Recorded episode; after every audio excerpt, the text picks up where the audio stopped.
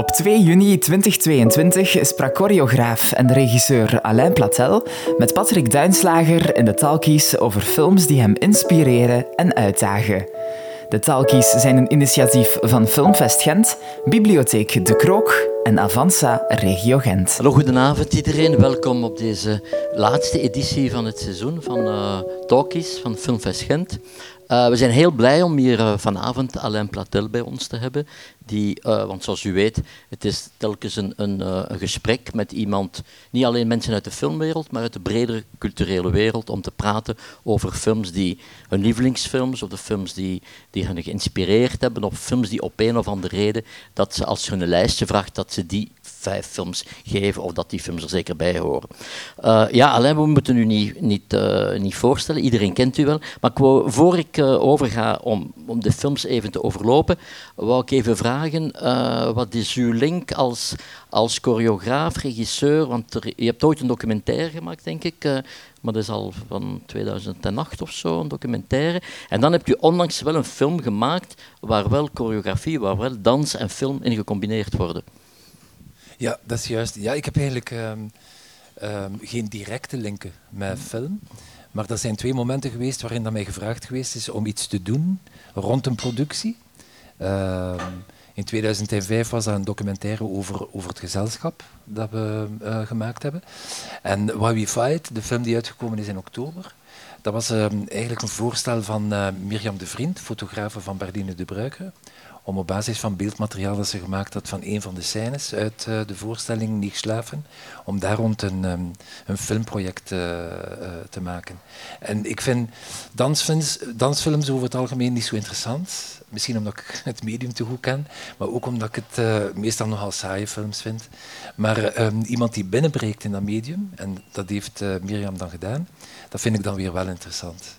En um, wat er um, voor ons uh, ja, spannend en, en, en, boeiend was om te doen, dat was om uh, alles wat er in een, in een repetitieproces gebeurt, mentaal uh, vooral, het soort van dingen waarover we praten met de dansers, het soort van informatie die binnenkomt van, van, van de buitenwereld in, in, in het repetitiekot, zou ik maar zeggen. Hoe dat we dat via de film weer konden naar buiten openplooien. Hoe, hoe dat we dat konden laten zien, letterlijk. En um, dan vind ik het weer wel interessant om een document te maken rond een voorstelling. Dus er kunnen nog van die projecten volgen?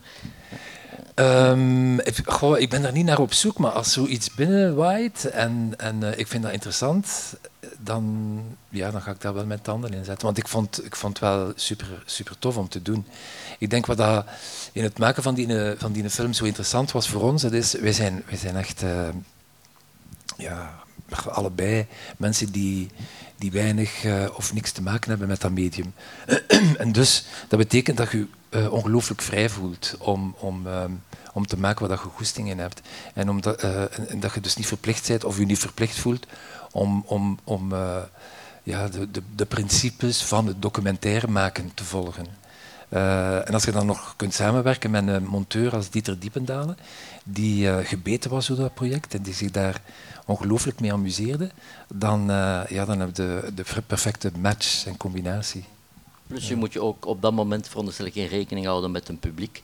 Wat filmmakers vaak die enorme druk hebben, dat ze alles wat ze doen moet toch getoetst worden aan commerciële imperatieven. En als je zo'n documentaire maakt, veronderstel ik, uh, doe je dat volledig zelf zoals je wil. En hopelijk gaan de mensen er naartoe, maar moet je niet echt toegevingen doen. Dat klopt. Um, maar toch is het zo, je hebt een productiehuis dat daarbij uh, bij betrokken is. En die mensen denken natuurlijk ook aan, aan de mogelijke verkoop van zo'n product, uh, terecht.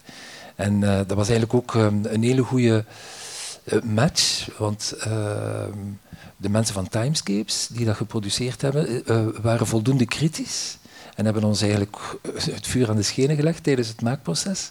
Um, maar tegelijkertijd waren zij ook ongelooflijk open naar het zoeken naar onze persoonlijke vorm van documentaire maken. Dus die, die combinatie was ook weer perfect eigenlijk. Um, maar het feit dat daar iemand achter staat die dan toch wel nadenkt over uh, ja, op een bepaald moment moet een publiek daarnaar gaan kijken, was wel goed. Want je kunt in, in, uh, in, in tegenstelling tot uh, het werken met live werken met mensen in een studio, kun je met beeldmateriaal heel snel in een soort van isolement terechtkomen. Zo het, het, bijna een soort van videogames. Ja, we gaan, dat, we gaan dat proberen, we gaan die dingen bij elkaar brengen, zonder na te denken over welk soort van verhaal wordt er hier nu verteld. Wat gaat je meegeven aan een publiek die van niets weet, bijvoorbeeld. Ja. Oké als introductie uh, is dat wel interessant om dan ook je, je vijf films uh, te overlopen. De eerste film, ik weet niet, de volgorde is, niet, is zeker niet in, voorkeur. Het is niet van de ene is nummer één, het zijn gewoon vijf films, hè, neem ik aan. De eerste film is Satiricon. Het is een film van, uiteraard van Federico, Federico Fellini. Een film uit, het film heet trouwens officieel titel is Fellini Satiricon um, uit 69. ja, ik ben niet verwonderd, omdat ik het zo, ook zelf zo'n grote film vind. Maar ik ben toch een beetje verwonderd, omdat meestal wie een film van Fellini kiest, die kiest een andere film dan uh, Satiricon meestal. Hier zit er een soort van familieverhaal aan vast. Uh, het is namelijk zo dat, dat, dat wij als kinderen eigenlijk al heel snel werden meegenomen door onze ouders naar tentoonstellingen, naar theater ook, naar, naar de cinema. Als kleine kinderen gingen we dan naar de Capitol, uh, vooral naar Disney-films gaan kijken. Um, maar uh, van als, van als ik een tiener was, um, voelde vooral mijn moeder dat ik geïnteresseerd was in alles wat te maken had met cultuur. En durfde ze mij wel eens meenemen naar uh, gewaagdere dingen. En ik herinner me dat zij, uh, toen ik nog, maar ik kan me niet meer herinneren hoe oud precies, dat ze mij meegenomen heeft naar een Fellini-film en dat was The Clowns. En um, ze dachten eigenlijk dat dat een grappige film ging zijn over clowns. Maar die is redelijk schrijnend, uh, naar mijn herinneringen. Dus dat heeft op, mij, ja, dat heeft, uh, op mij nogal wat indruk gemaakt. Toen. over het verval eigenlijk van eigenlijk de clowns, van ja. het circuit, over, over de teleurgang. Uh, ja. Dus ze was een beetje ongerust daarna, van wat heb ik nu gedaan, waar heb ik hem nu naartoe genomen. Maar eigenlijk heeft dat voor mij um, iets getriggerd. Ik, ik vond wat ik daar gezien had, uh, super interessant. Maar dan de eerste uh, Fellini-film die ik bewust gezien heb, was dan Satiricon. En voor mij was dat, ik denk dat ik uh, ja, 18, 19 jaar moet geweest zijn of zoiets. Um, ik was daar helemaal van ondersteboven. Ik vond wat je daar te zien kreeg, zonder dat ik begreep waarover dat ging, want ik heb het verhaal eigenlijk nooit goed, tot op vandaag, niet echt, niet echt begrepen.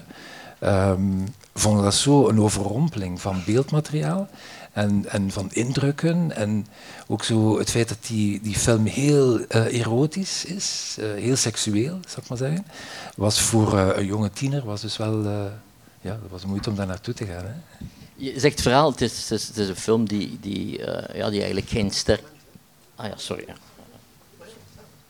We gaan misschien een fragment eerst laten zien. dat, dan hebt u ook een idee wie de film niet gezien heeft. Kan er dan ook zich een, zijn idee vormen.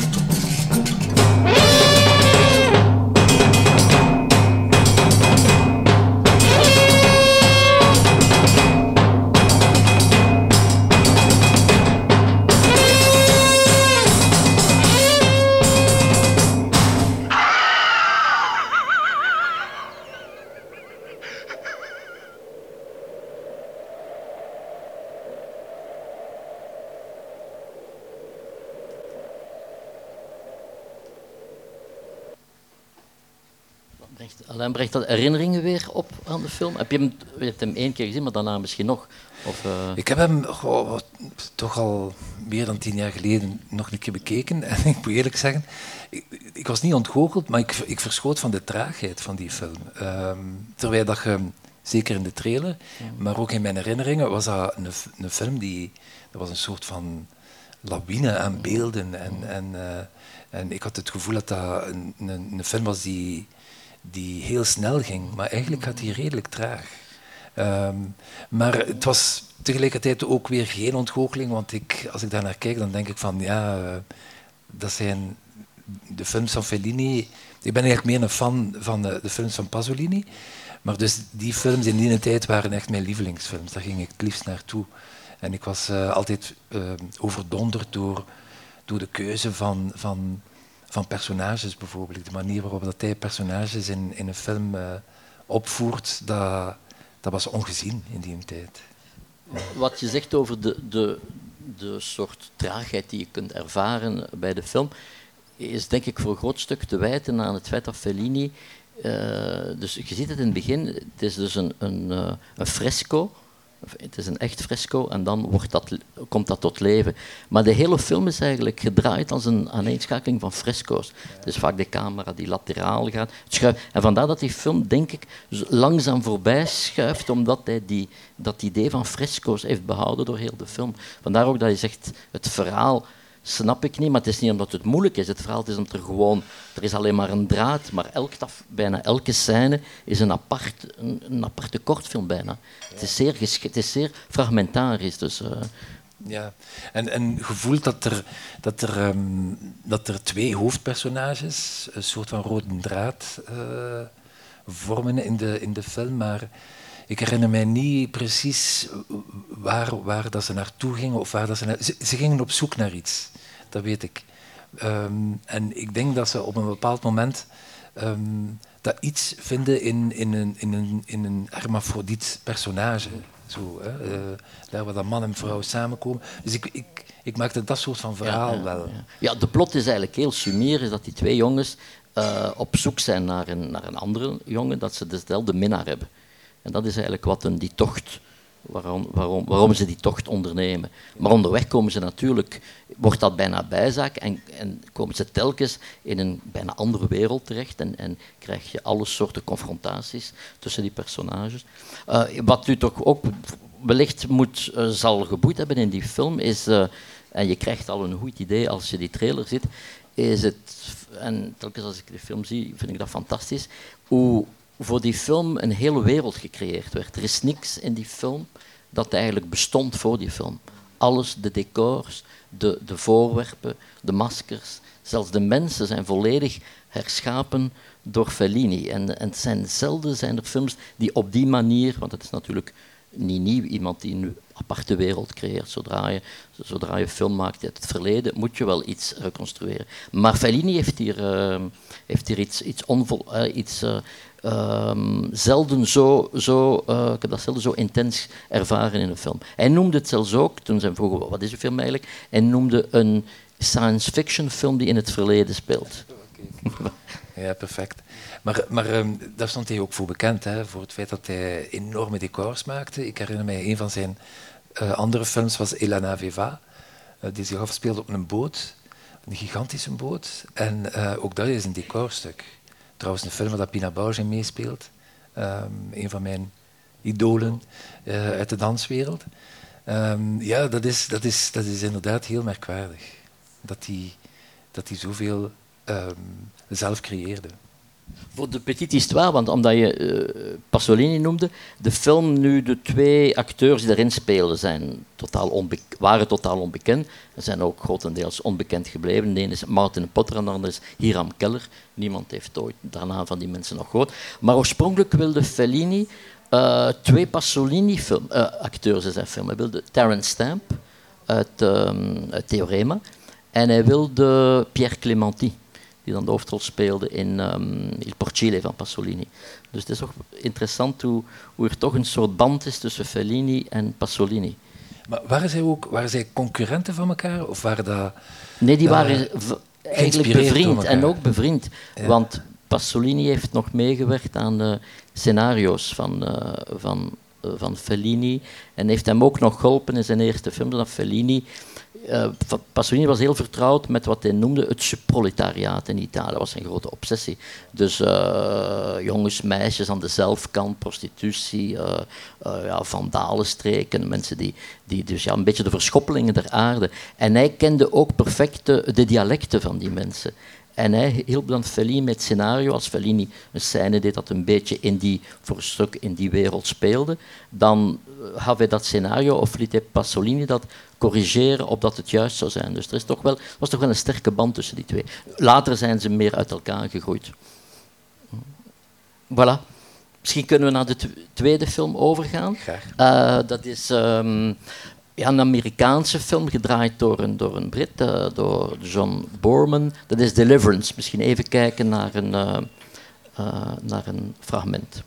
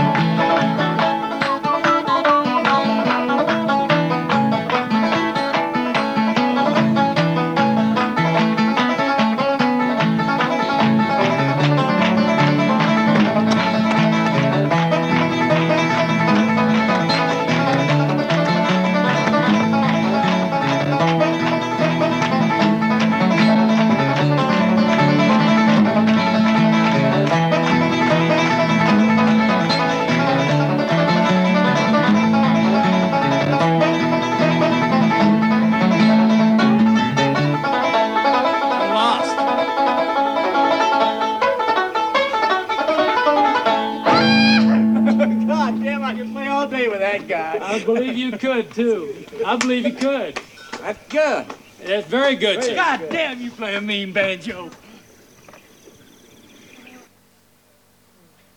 Ja, dat thema is heel bekend geworden. Hè. De film is uit 72 gereden, maar dat was toen eigenlijk een hit. Dat, uh, uh, dat thema uit de film. Maar natuurlijk, dat thema uit de film, dat zegt niet meteen iets over de, de, de essentie van de film. Hè. Kun, je, kun jij misschien even zeggen wat die film voor jou betekende, wat je zo aangreep of uh, interesseerde in die film? Ik, ik kan nu misschien eerst de omstandigheden vertellen waar, waarin ik die film gezien heb. Ik, ehm, ik was eigenlijk juist teruggekomen uit Amerika. Als 17-jarige ben ik zo een jaar naar Amerika gegaan als uitwisselingsstudent. En ik ben dan terechtgekomen in een klein dorpje, Bristow, Oklahoma. Um, en als ik daarop terugdenk, heb ik dikwijls het gevoel van, heb ik dat nu echt meegemaakt of niet? Want dat was, uh, dat was bijna in een, in een film van de jaren 50 stappen.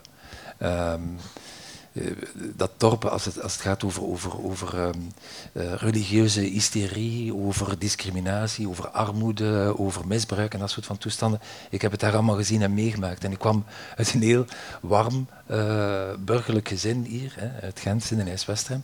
En dan kom je zo in zo'n dorp terecht. Maar um, als ik dan terugkwam, proberen uitleggen aan mensen wat ik daar gezien en meegemaakt heb, dat was bijna onmogelijk. Uh, en in die periode, dus ik was pas terug uh, ben ik um, um, gaan kijken naar die film. Um, Deliverance, maar ik wist eigenlijk niet waar ik naartoe ging. En eigenlijk herinner ik mij toen dat ik vijf minuten naar die film zat te kijken, dat ik dacht van ik ben compleet fout. Want Burt Reynolds doet daarin mee. En dat was uh, in die tijd zo een, een macho actieheld, die vooral in, in, ja. in, in actiefilms voorkwam. Ik dacht van, dit, dit gaat helemaal mis. Uh, dat wil ik niet zien, maar ben dan toch blijven zitten. En ik was echt verbijsterd om te zien hoe dat, datgene wat ik meegemaakt had in Bristol, van, van sfeer, uh, terugvond in die film. Um, de film gaat over, over ehm, vier, uh, ik denk collega's van het werk of zoiets. Uh, ja, die allemaal een verschillende job hebben. En die, Maar die allemaal ja, toch elkaar kennen, vrienden, maar die ja, elke En die vooral uit, uit, een stedelijke omgeving ja, komen. Middelklas zo. Voilà. En die beslissen van alle vier samen een weekend met een kano een rivier af te, uh, af te varen. Voor de rivier verdwijnt door een stuwdam die, die voilà. Dus het is eigenlijk de laatste keer dat ze de natuur kunnen ja. trotseren. En dat is ook heel belangrijk, omdat die stuwdam ervoor zorgt dat de, de mensen die in die omgeving wonen, um, verplicht worden om te verhuizen. Maar dat zijn mensen die daar dus eigenlijk ja, al van hun leven wonen. En uh, in, in de meest erbarmelijke omstandigheden en ook heel, heel uh, geïsoleerd, met heel weinig contact met de culturele wereld, zou ik maar zeggen. Um, waardoor dat armoede, incest en dat soort van toestanden daar, daar eigenlijk voelbaar en zichtbaar is. En wat dat begint als, als een, een vrolijk begin eigenlijk, uh, van die tocht samen, wordt één grote tragedie. En, uh, uh, ja, een, een, heel pijnlijke ontmoeting van die vier mannen. Niet alleen met de natuur, maar ook met de mensen die daar wonen onderweg. En het, het spectaculaire vond ik in de film was dat Burt Reynolds, dus de grote actieheld, um, ik denk na tien minuten in de film, al um, uh, geraakt wordt door een pijl of zo. Een pijl in zijn, in zijn, in zijn waardoor hij eigenlijk de hele tijd bijna uh, ja, immobiel wordt. Ja, Voilà. dus dat vond ik spectaculair, dat die, die gast, dat die, die spiermassa, gedurende de hele film eigenlijk immobiel in, in, een, coma, uh, in, een, in een kano ligt. Um, maar dus die sfeer van de plaatselijke bevolking, die vijandigheid, die... Um, um, ja, de, die, ja die, ik kan alleen maar zeggen, die sfeer die erkende ik. Van... Ik hoop dat die familie waar jij dan ondergebracht bent, dat dat toch iets minder erg was, dat was minder erg, dan wat je in de film ziet. ja, absoluut. Maar, maar ik woonde in dat dorp zelf. Maar um, um, om geld bij te verdienen, uh, de zus van, van uh, mijn Amerikaanse vader daar, die had mij dan uitgenodigd om, om mee te werken in haar klas. En die nam mij dan mee, dat was een klas voor kinderen met met sociale, mentale, fysieke problemen.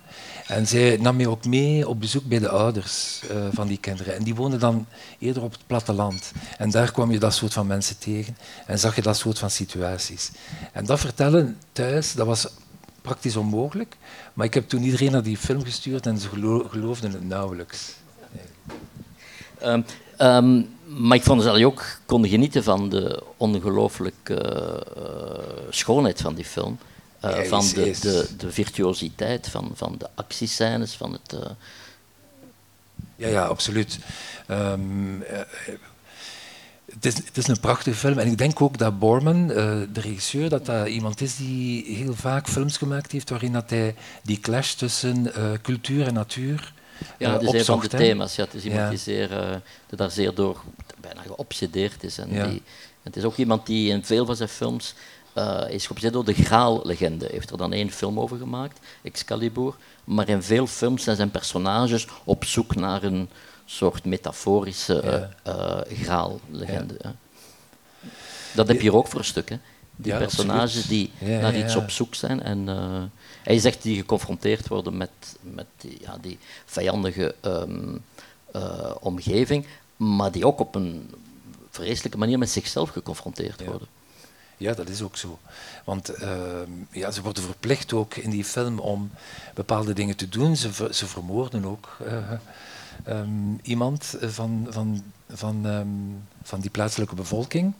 En, en, want dat is misschien ook belangrijk, datgene wat je ziet als fragment in de film, dat is eigenlijk de moment waarop dat ze toekomen met hun wagen op een plek waar dan mensen wonen die er gaan voor zorgen dat hun, hun auto terechtkomt aan de plek waar ze met de kano gaan toekomen. Dus je ziet dan die hele reis. Je ziet dan ook dat ze, dat ze verplicht worden om, om, um, om een van die, van die bewoners uit die omgeving van die, van die te doden. En als ze dan toekomen in dat dorp uh, waar dat hun auto staat, uh, voelen ze ook dat die, die persoon gemist wordt. En kunnen ze niet vertellen dat zij de moordenaars zijn. Van, enfin, het is een beetje eenvoudig uitgelegd, hè, maar um, dat soort van spanning en dat soort van um, gewetensconflict, waar dat ze dan ook onder elkaar moeten mee omgaan, want eigenlijk ook de relaties tussen die vier mannen die, en wat er daar onderweg gebeurt, eh, tussen al die eh, calamiteiten, zorgt er ook voor dat eh, de intensiteit waarmee dat ze met elkaar moeten communiceren ook alleen maar toeneemt. En ehm, op bepaalde momenten heeft dat iets heel, heel positiefs, maar tegelijkertijd gebeuren er, gebeuren er ook zijn er ook radicale breuken tussen hen duidelijk aan het worden. Ik vind het een hele complexe, straffe, eh, spannende film. Ja, het knappe is aan de film is ook dat, eh, dat de film zoveel vertelt en zoveel suggereert en zoveel thema's aanraakt en dat dat toch wel via een actiefilm is. Dus dat is eigenlijk via iets typisch Amerikaans bijna. Want als je het verhaal zo navertelt, zou je oh, dat gaat een echt gezellige actiefilm zijn. Maar het toont wel dat je dat genre ook op een andere manier kunt gebruiken, dat veel interessanter is. Dat is precies wat ik eigenlijk eh, voelde na het eh, bekijken van die film. Dat was voor mij zo verrassend om te zien dat je ook met zo'n actieheld, ehm, of dat je zo, zo iemand ook kunt inzetten voor iets dat dan verder gaat dan, dat, dan zijn personage eh, of zijn bekendheid eh, hem meegegeven heeft. Ja, dat zijn spreken. vaak de interessantste vertolkingen hè, van mensen die eigenlijk Absoluut, tegen een ja. eh, hoe zeg je dat, eh, anti-typecasting, dus ze zijn voor iets bekend en men gaat ze precies in de tegenovergestelde, eh, diametraal tegenovergestelde rollen casten. Ja, klopt. Ja. Wat jij natuurlijk niet kan doen met dansers, veronderstel ik. Ehm, pas op, want ehm, ook, ook, ook, dat is mogelijk. Eh, dat hangt ervan af in hoeverre dat, eh, de mensen waar ik mee werk ehm, bereid zijn om andere kanten van zichzelf te gaan opzoeken. Want dat is iets wat dat Burt Reynolds en wat ik dan eigenlijk ook apprecieer. Hij is bereid om dat te gaan, gaan eh, onderzoeken bij zichzelf. Dan, dan vind ik dat grote acteurs. Zij die dat willen en kunnen en durven doen, dat zijn voor mij dan de verrassend goede acteurs. Ja. Maar dus ook bij dansers kan dat. De volgende film is The Blair Witch Project, een film uit 1999. En misschien dat we nu even naar een, een fragment of een trailer kunnen kijken, eh, zodat jullie een idee hebben waar de film over gaat. This is my home, which I am leaving the comforts of for the weekend to explore the Blair Witch.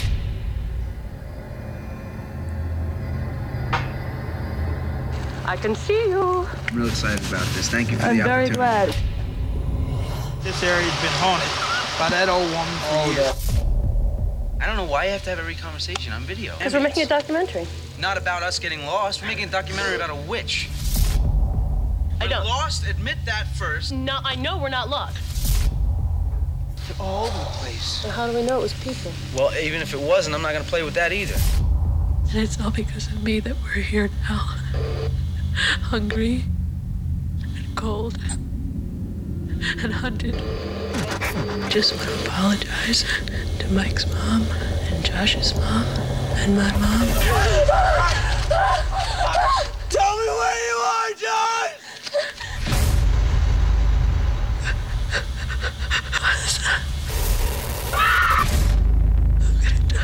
Ja. Het is een film die, eh, behalve de, zijn intrinsieke kwaliteiten, ook een film die enorm veel navolging heeft gekend. De film lanceerde eigenlijk een soort nieuw subgenre in de horrorfilm, de zogeheten found footage film. Wat betekent dat? Dat eh, wat men laat zien is zogezegd het oude materia- filmmateriaal dat men gevonden heeft van mensen die in een vreselijke situatie zijn terechtgekomen en die dat gefilmd hebben. Dus een totaal fake concept is eigenlijk ook een fake documentary. Kun je daar iets over vertellen, over, over dat concept? En toen was dat nieuw natuurlijk, hè, omdat in het, zeker om dat in het horrorgenre toe te passen. Ja, en ik denk dat, dat ik ongeveer de enige was die dat niet wist op het moment dat ik naar de, naar de film gaan kijken ben. Dus ehm, ik ben daar ehm, binnengestapt en ik heb die film gezien en ik geloofde onderweg dat dat inderdaad klopte. Met andere woorden, er wordt in het begin van de film gezegd van eh, we gaan nu een montage laten zien van materiaal dat we in een rugzak gevonden hebben. En die rugzak eh, hebben we gevonden in een bos. En dat is eh, filmmateriaal. En als we dat bekeken en monteerden, kwamen we tot dat resultaat uit. Dus ik, ik dacht dat dat echt was. Ehm, en dat was eigenlijk ook de bedoeling van de auteurs. Ze hebben denk ik eh, op die manier ook promotie gevoerd daarover. Maar ik heb dus die promotie gemist. De meeste mensen wisten dat, eh, ik niet.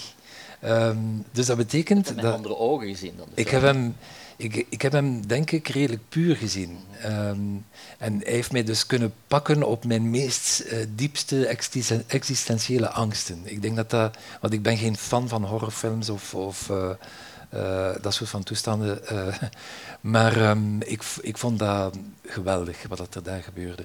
Ehm, dus je hebt het gevoel dat je kijkt naar een documentaire, terwijl dat alles in scène gezet is. Maar ik heb ook begrepen, corrigeer mij als dat, eh, als dat niet zo is, dat de omstandigheden waarin dat die gemaakt is geweest, dat die dan, dan toch wel specifiek waren. Dus die drie personages, want het verhaal is dat meisje eh, wil een, film maken over een thesis, of is een thesis aan het maken over de Blair Witch, over een, een heks uit een bepaalde, eh, die zou geleefd hebben in een bepaalde eh, omgeving, in een bos. Zo. En ze, ze overtuigt twee medestudenten om mee te gaan met haar en dat te filmen onderweg. Ehm, dus ze gaan naar dat bos, gaan op zoek naar aanwijzingen van die heks en ze lopen verloren. En ze geraken daar niet meer uit. Ehm, en het eindigt ook slecht met alle drie.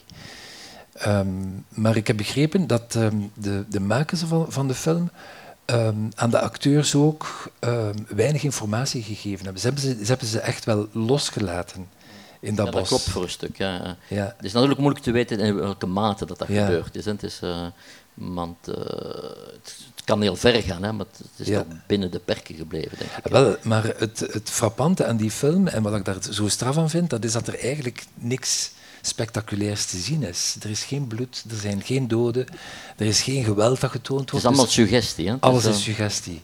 En alles heeft te maken met wat dat je hoort ehm, of ziet eh, en niet hoort en niet ziet in dat bos. En hoe dat je elkaar de stuipen op het lijf kunt jagen.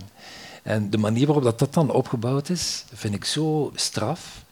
Ehm, en heeft mij echt wel eh, bij mijn vel gegrepen. Ehm, en ik was toen samen met mijn vrouw en ik herinner me, allebei waren wij, waren wij zwaar onder de indruk van die film.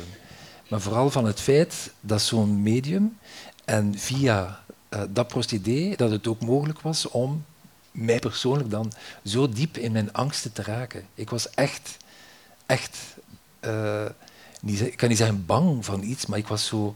Het was alsof dat ik, dat, ik- dat, ik, ehm, dat ik voor het eerst ook voelde wat dat doodse angsten kunnen zijn. Zo, zo ver is het gegaan bij mij. Maar ik denk bij niet veel andere mensen. Want Terwijl horror vaak, eh, vaak over dingen gaat die zeer ver van ons bed liggen. Hè? Of die Ja. zo in, het in, de, in, het, in de fantastiek eh thuis horen. Vampiers, eh, eh, gedrochte monsters en zo. Dat heb je hier iets zeer realistisch. Maar heb je de film daarna nog eh, teruggezien? Ik Eh, heb hem daarna nog teruggezien en het effect was hetzelfde.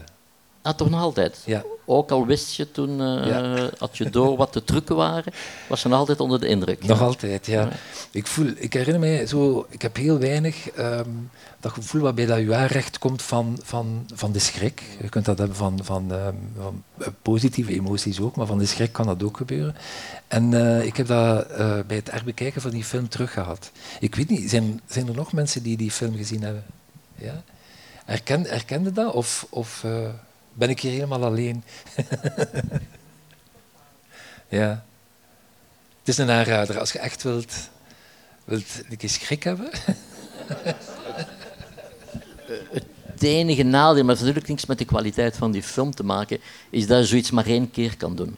En daarna is dat bijna een genre geworden. En dan als je eens je dat procedé door hebt, en trouwens de meeste films die dan daarop voort eh, borduurden, hadden niet dezelfde kwaliteit en hadden niet dat, eh, ja, de, een beetje de, de magie van de eerste keer dat je zoiets maakt. Dus, eh, dus het is niet dat je kunt zeggen dat ze daar echt een genre van gemaakt hebben dat de horrorfilm volledig heeft vernieuwd. eh.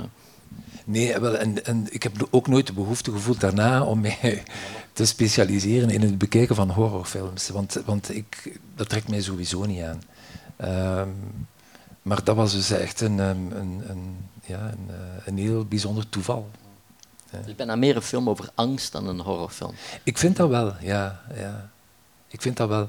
Dus als ik spreek over, over die existentiële angsten, dus echt dat gevoel van, wat, waarbij ik denk van, ik kan mij op zo'n moment voorstellen hoe het moet voelen als je denkt, ik ga, ik ga doodgaan. Zo, als je, als, zo die, die, die, die laatste stuiptrekking van angst, van ik wil het niet, dat dat, dat, dat daar ergens ligt. Zo. En het is vreemd, want zoals ik zeg, er is in, in de film niks te zien dat, dat, ehm, dat spectaculair is op dat vlak. Nee, maar het is ongelooflijk claustrofobisch ook. Hè. Je hebt echt Ja. het gevoel ook dat je zelf opgesloten zit in, eh, in, die, in die wereld. Ja, en, en, en bovendien is dat buiten, in een bos. Dus eh, je zou denken... eh, Ja. maar ook, het is zo open. eh, en toch claustrofobisch. Ja. Oké, de volgende film is toch wel... Wat ik moet, moet zeggen, het zijn vijf heel verschillende films, wat wel boeiend is, omdat je daardoor allerlei, eh, laten we zeggen, aspecten toont van je, je, je liefde of je, je, eh, wat, je, wat je hebt met, met cinema. En dat is een, een eh, Vlaamse film, Belgische film, Home van Finn Troch. Dus een film uit 2016. Eh, misschien even kijken naar een fragment. Ken je het van die mensen? Dat vaders moest een kerstboom nemen. Maar echt zes maanden later staat hier een dood aan. Dat is altijd zo. Blijf je ook mee? Genoeg, hè? Kan hè? Ja, ik kan wel eens vragen. Ja, check even zo dat je hebt. Indirect.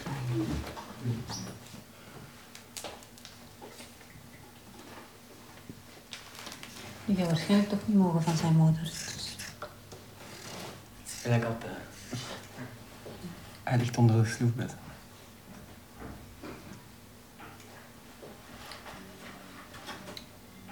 Ik heb gebraden kip gekocht. Is dat goed?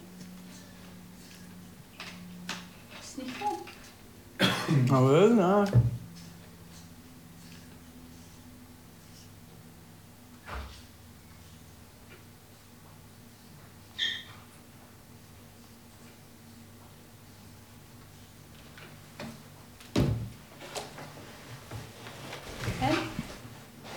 Ze heeft liever dat ik thuis eet.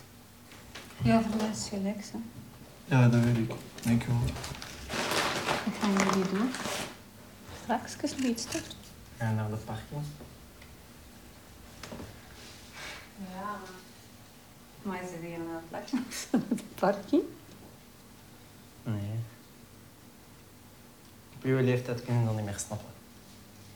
Is dat een dansing of wat? Nee, nee, gewoon een parking van de Delijs. En daar gaan we dan zitten. Dat is echt tof. Moet eigenlijk doorgaan. Tot later. Sorry, tot de volgende. Tot de volgende, jongen.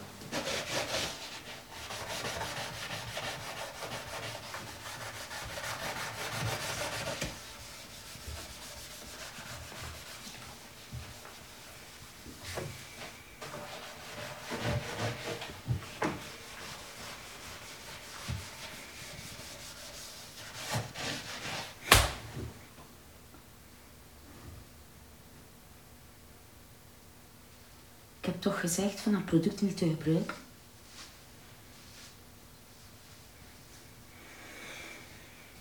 Doe je dat om mee te pesten of wat?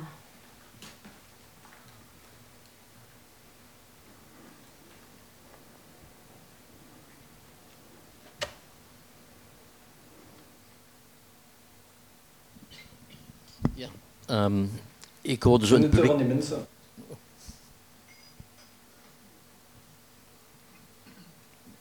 We mogen, doorgaan. Ik hoor af en toe iemand lachen in de zaal, wat waar helemaal geen probleem is, uiteraard. Maar dat toont wel aan dat die film zo'n beetje toch balanceert op... eh, de, de, de zaken worden zo extreem gesteld dat het op het randje is van het, zou kunnen zijn van het ridicule. Voor mij is het nooit ridicule, maar het balanceert daar altijd op. En, en mensen die lachen, om een beetje even lachen nu bij die fragmenten misschien, maar in de zaal zullen doen, zullen dat misschien doen uit een soort ehm, ehm, weerstand tegen de film. Omdat het toch een film... Het is, laat zeggen, het is een ongemakkelijke film om naar te is- kijken. Is, een, is een heel goed woord, ja. Maar ik, ik dacht zo bij de keuze van de films, ik wou, ik wou absoluut graag een, een Vlaamse film laten zien. Ehm, omdat ik vind dat er, dat er ehm, hier, zeker nu, op dit moment, ehm, hele straffe dingen aan het gebeuren zijn. Nu, die film van Finn Troch was de eerste die mij te binnen schoot, omdat dat echt een was die, die mij die mij enorm heeft aangegrepen. Eh, ik vond het ongelooflijk hoe dat zij eh, niet alleen hele moeilijke thema's, die te maken hadden met eh, hoe dat jongeren met elkaar omgaan. Incest en, en, andere vormen van seksualiteit, ook tussen die jongeren. Op zo'n, zo'n realistisch is zo'n stom woord, maar toch wel heel eh, duidelijk zichtbaar, herkenbare manier laat zien. Ehm, hoe zij met die jongeren en ook met de volwassenen heeft gewerkt om dat resultaat te krijgen, dat, ik, begrijp het bijna niet. Het is, ik vind het ongelooflijk hoe dat, hoe dat daarin, um, ik zou zelfs niet durven zeggen geacteerd wordt, maar uh, daar, hoe die mensen daar zijn en bestaan, vind, vind echt ongelooflijk. Tegelijkertijd, als ik dan denk aan het fragment dat we daarnet gezien hebben, uh, van de Blair Witch Project, daar wordt ook iets, iets in doorgetrokken in de stijl, in de manier van, van, van um, ja, observeren, bijna do documentair uh, filmen. En, en dat, is, dat is iets wat dat of dat ik het gevoel heb dat je meer en meer in, um, in, in films ziet opduiken. Ik denk dat de, de films van Lucas uh, op dit moment dat die ook zoiets hebben. Close, um, of de films van Dardenne, de peetvaders, van, van, van alles wat hier in België gebeurt, heb ik het gevoel. Um, dat komt daar allemaal van. En ik vind dat een heel interessante stijl. Ik, ik hou daar ontzettend van. Maar dan tegelijkertijd is het ook zo dat die film, wat dat je daarnet vertelde, de combinatie tussen die lichtheid van, van of de humor of de, de, de, ja, de, um, de scherpe kantjes uh, laat zien naast, naast die enorme tragiek die tegelijkertijd in de film uh, wordt verteld.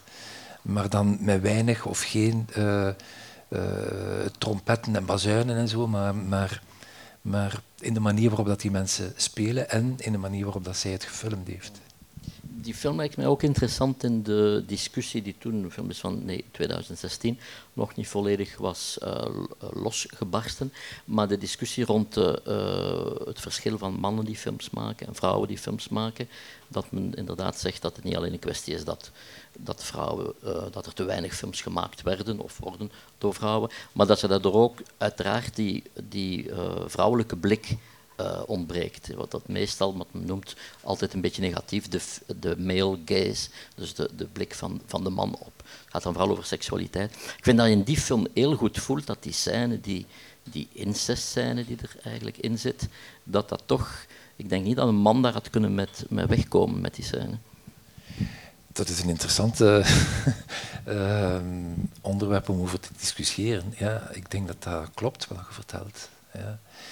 Um, maar, maar als, je, als je spreekt over de, de, de vrouwelijke manier van filmen, kun je dat iets meer uitleggen? Wat dat... De manier van filmen is vooral de blik. Dus men ja. noemt dat de manier, en vooral, het heeft dan vooral met seksualiteit te maken, maar je hebt dan natuurlijk, blik is, zo, is op veel dingen toepasselijk, maar meestal bedoelt men toch op seksualiteit dat de man het natuurlijk vanuit het pers mannenperspectief, visie, al dan niet bewust van seksualiteit, en een vrouw vanuit haar perspectief. En dat dat in film toch heel verschillend is. Mm. Dus dezelfde scène, uh, het zou interessant zijn om een keer te laten doen, dezelfde scène door een man laten filmen en door een vrouw laten filmen, zonder dat ze van elkaar weten, dat er dat toch anders uitziet. En dat is moeilijk te omschrijven, want dat heeft met intuïtie te maken, dat heeft te maken met bepaalde keuzes in het beeldkader wat je toont, wat je niet toont en zo.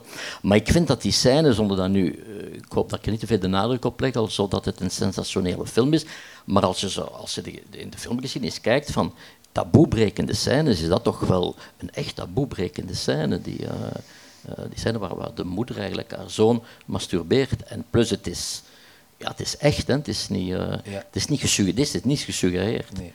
En, en het is bovendien Els de Keukenleer, die we daarnet ook gezien hebben, die de moeder speelt. Um, Els de Keukenleer is een van de, van de belangrijkste actrices waarmee Jan Faber gewerkt heeft. Um, maar die is, die is als actrice en als performer een, een hele straffe madame. Maar ik heb die nog nooit zo gezien. En bovendien, um, als je dan hoort dat ze, dat ze West-Vlaams spreekt, dat was voor mij een beetje een, een verrassing. Ik wist dat niet. Uh, ik had gedacht dat ze uit Antwerpen kwam, bijvoorbeeld. Maar ik, ik vind... ging zeggen, handicap. maar maar um, ik, um, ik vind dat wel een heel interessante denkoefening voor de mensen die de film gezien hebben, om u voor te stellen dat die zou gemaakt zijn door, door een man. Um, ik denk, wat dat jij uh, vertelt, zou kloppen. zou kunnen kloppen. Namelijk dat je, dat, dat je veel meer moeite zou hebben met bepaalde scènes uit de film als je weet dat die, zou, dat, dat die gemaakt en gefilmd zijn door een man. En, en door het feit dat die door een vrouw gefilmd zijn, dat je daar toch op een andere manier naar kijkt. Ik denk dat dat klopt, wat je zegt.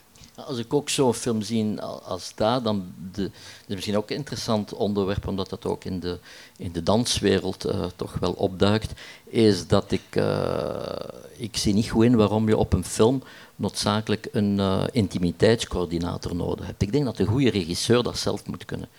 Want regisseren is altijd keuzes maken, is altijd respect hebben, niet alleen in seksuele scènes. Dus het idee dat er nu nog een keer iemand moet op staan te kijken hoeveel millimeter, hoeveel centimeter je mag tonen of niet tonen, uh, is toch wel een beetje belachelijk, denk ik.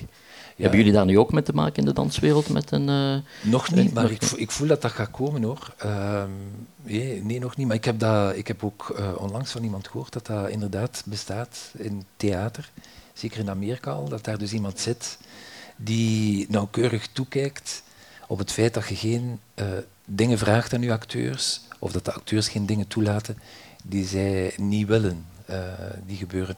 En dat er dus echt uh, gediscussieerd wordt over, over uh, je mocht mijn hand vastpakken of je mocht het niet meer vastpakken. Ja, en als je of... iets doet dat niet in het script staat, want er is onlangs een film en de acteur, ik weet niet wie het precies was, maar die acteur had dus in, de, in de erotische scène of in de seksscène had hij het been, dus niet de bil, hè, maar de been aangeraakt van de vrouw. En dat stond niet in het script.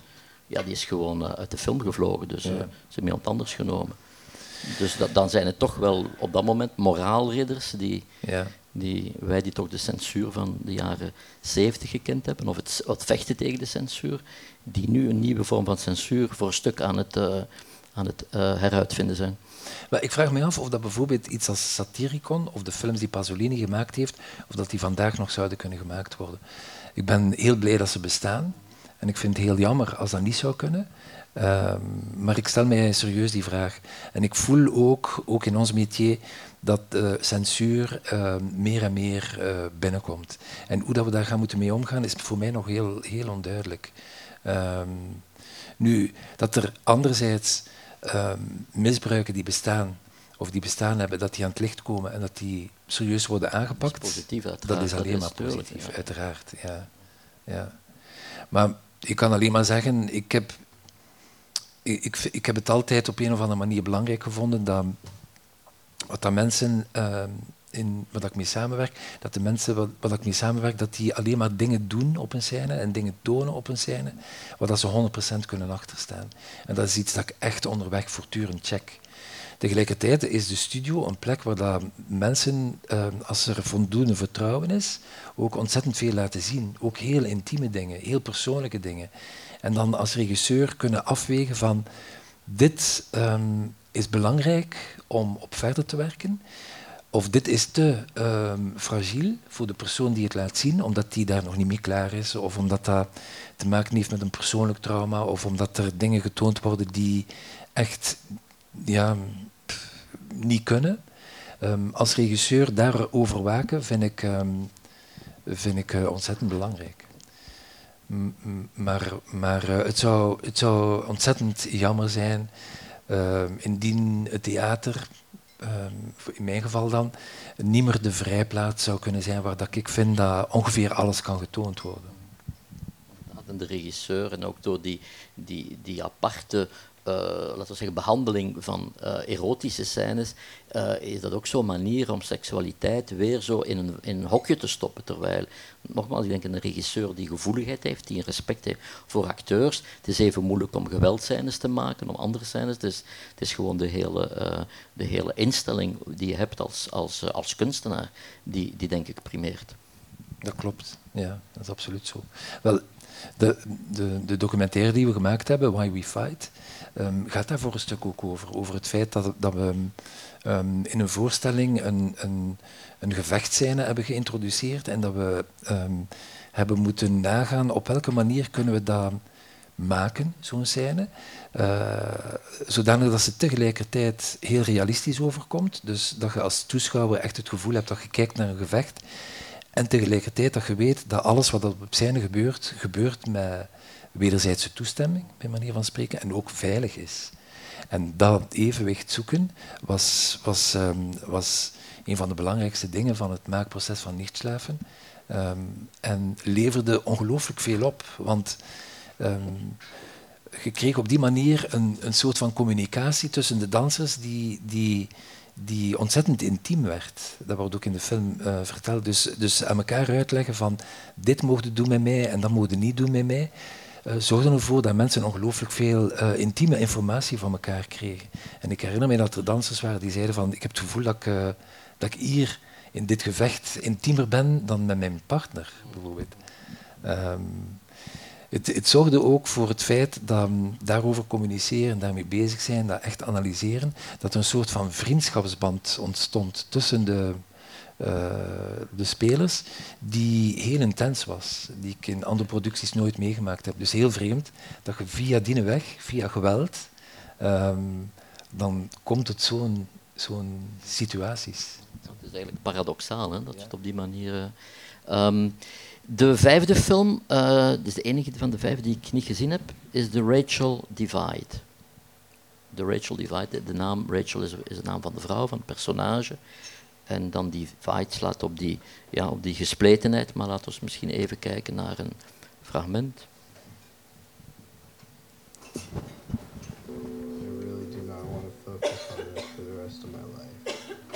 Do you think I do?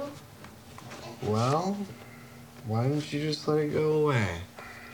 When something gets destroyed, you have to rebuild it. You okay. can't just pretend that it didn't happen and everything gets fixed.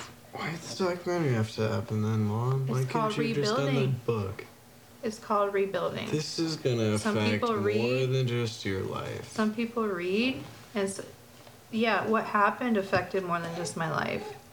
If somebody has hope, don't take that away from them because maybe I'm that's all not. they have. Trust me, it is going to bite me in the ass. This book coming out and this documentary might just backfire like everything else has backfired. Do you resent her choices? I resent some of her choices and I resent some of the words she's spoken in interviews. So talk to me. What's going on? Your film, we're taking this risk. I'm putting my kids out there. I'm putting Esther out there. It's hard. And I'm trying to be the gatekeeper and keep, and then you're just like handing it over to somebody who can just like be a wrecking ball.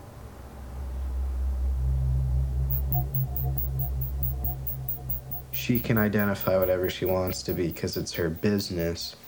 But when it's put in the limelight, I don't think you should be pissing people off more than they already are, unless you want to get bit in the ass from it.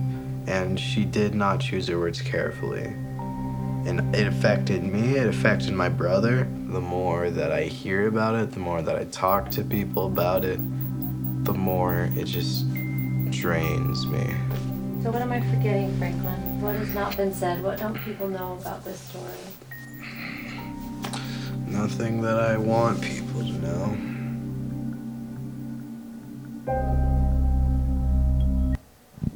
Ja, Er, is, er is wat context bij nodig. Ja, het is, ik wil even zeggen, even, uh, toch wel even zeggen ook dat die film niet in de bioscoop komt of gekomen is. Die film is gemaakt voor, exclusief voor Netflix en is ook nog altijd te bekijken op Netflix. Ja, klopt. Uh, maar de vrouw die je ziet, uh, Rachel uh, Donizal, is een Amerikaanse vrouw die op een bepaald moment uh, het hoofd was van de NAACP. En dat is uh, een organisatie die de rechten van African Americans uh, behartigt, verdedigt. een soort van vakbond, bij manier van spreken, voor African Americans. Um, en, en, en, en dus eigenlijk een, een vereniging is van uitsluitend zwarte mensen.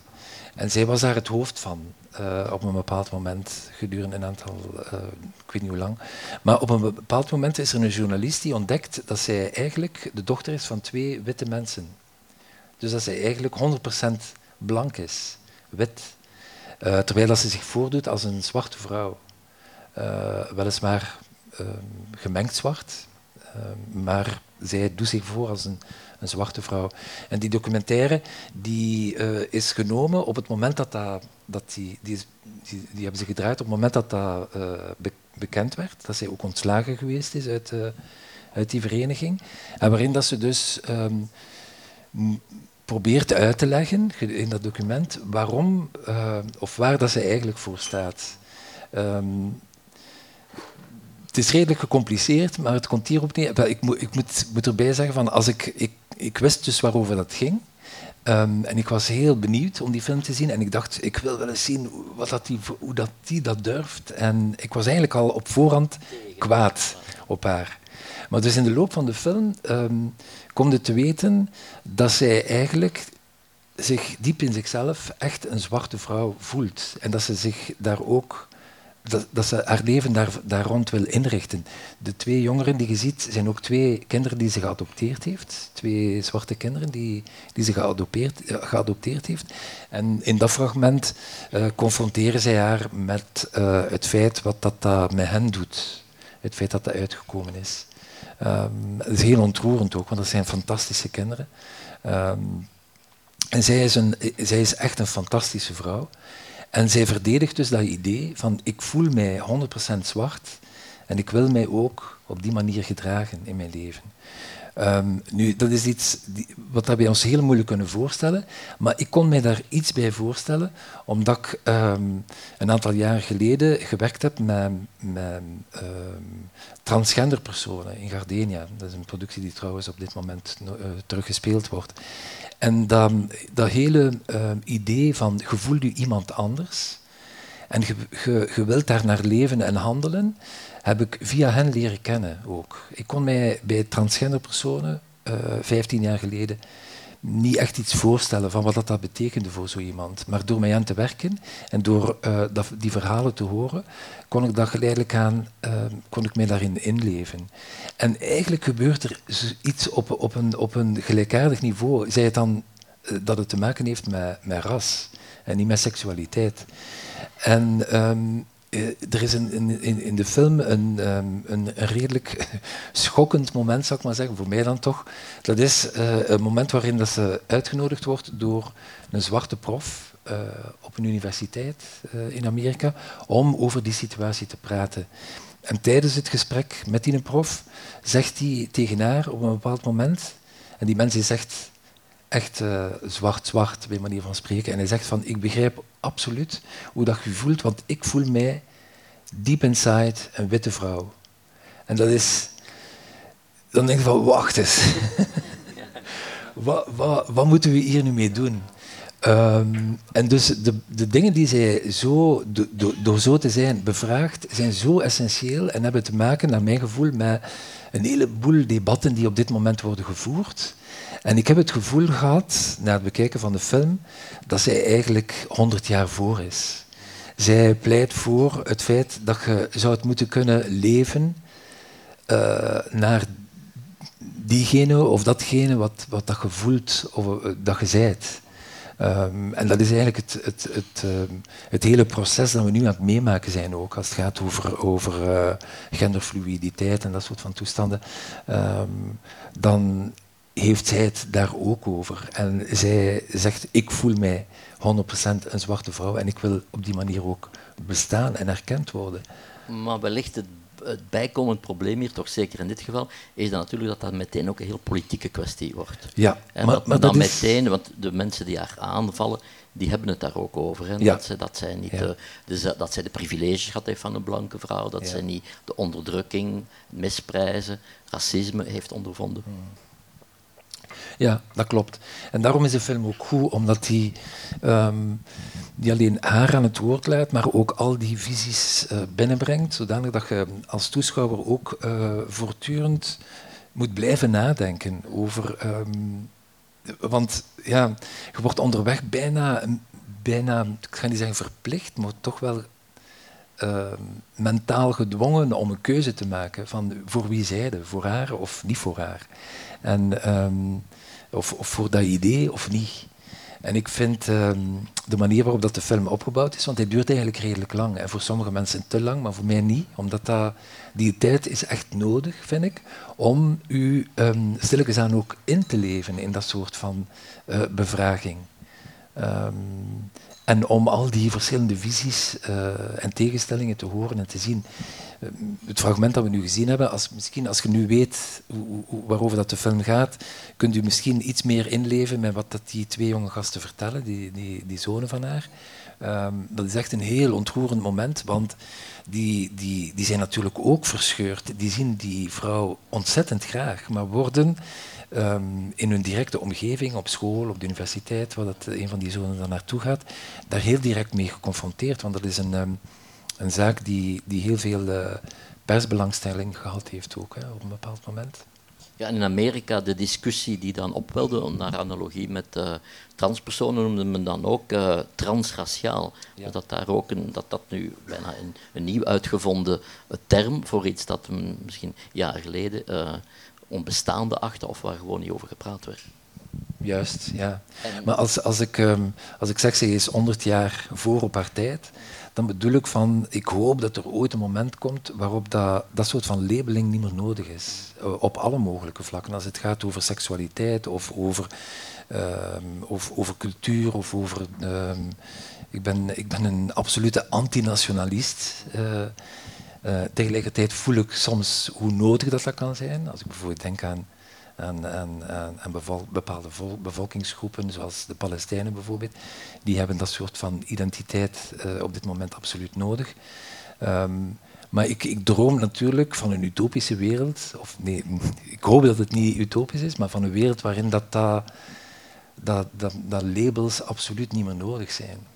Ik, uh, ik sta nog altijd verbaasd van het feit dat er... Um, dat er nog altijd mensen zijn uh, die, die het nodig vinden om, uh, om te zeggen van ik ben gisteren met mijn vrienden, je weet wel, dat zijn twee homo's, uh, naar het café geweest. Of um, um, ja, mijn buurvrouw, die lesbische, of weet wel, dat soort van toestanden. Ik, ik, um, misschien ook omwille van het feit dat ik in een milieu zit waarin dat, dat soort van dingen zo evident is en zo uh, aanwezig zijn dat ik mij daaraan kan ergeren als dat dan in de buitenwereld toch nog altijd uh, benoemd, gelabeld wordt.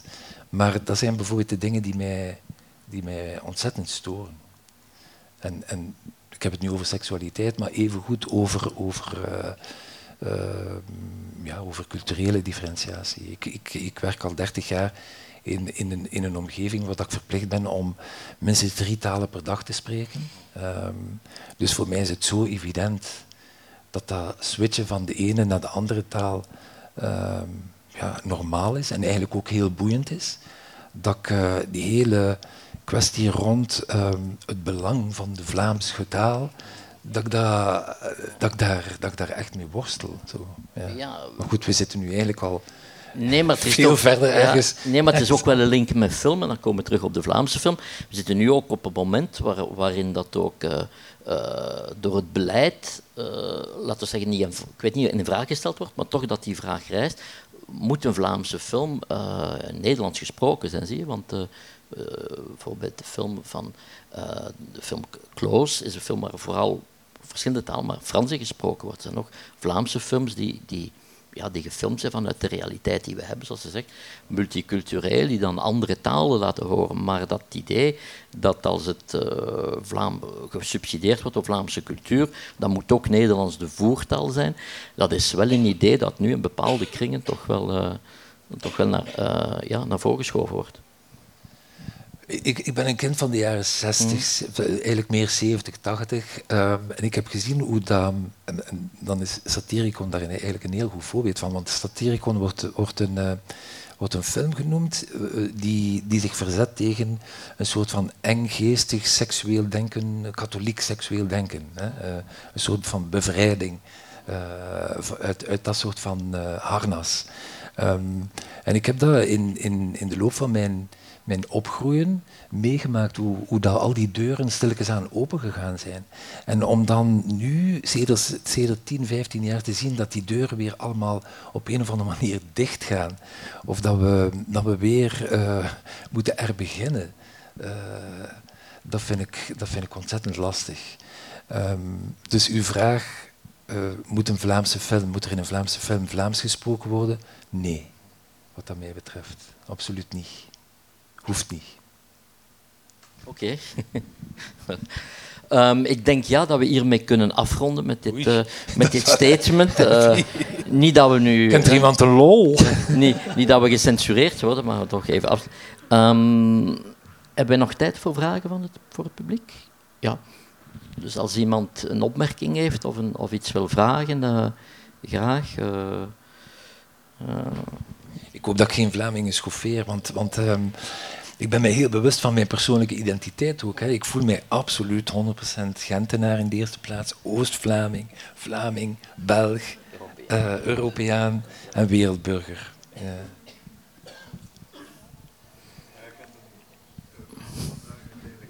De tweede film.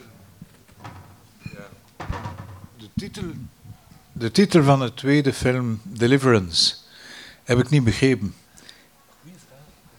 Dank u. Deliverance, ja. Maar deliverance is bevrijding. Hè? Ja, ja, maar die schijnen niet bevrijd te zijn in die film. Nee, of maar heb het ik is, het verkeerd Nee, nee, maar het is wel wat ze. Het is een, een ironische titel. Zij, Oh, oké. zij, zij denken wel aan de bevrijding. Ze denken wel aan het. uh, zij, die trip die ze doen is ook zo'n soort bewijs voor de ultieme vrijheid. Hè. Wij zijn, en wij mensen uh, kunnen de natuur wel overwinnen. Want dat is het ook. Het is, het is, het is een zeer macho uit, uitgangspunt. En die hele film toont dan dat ze eigenlijk ja, dat ze helemaal niet, uh, niet bevrijd zijn. Dat is, Ja. uh, dat is denk ik. uh, De titel geldt voor het begin. ja, maar eerlijk gezegd, voor u die vraag stelde, had ik daar ook nog niet over nagedacht hoor. Dus, eh, dus wat ik zeg, hoop dat dat een beetje, eh, een beetje klopt. Oké, you.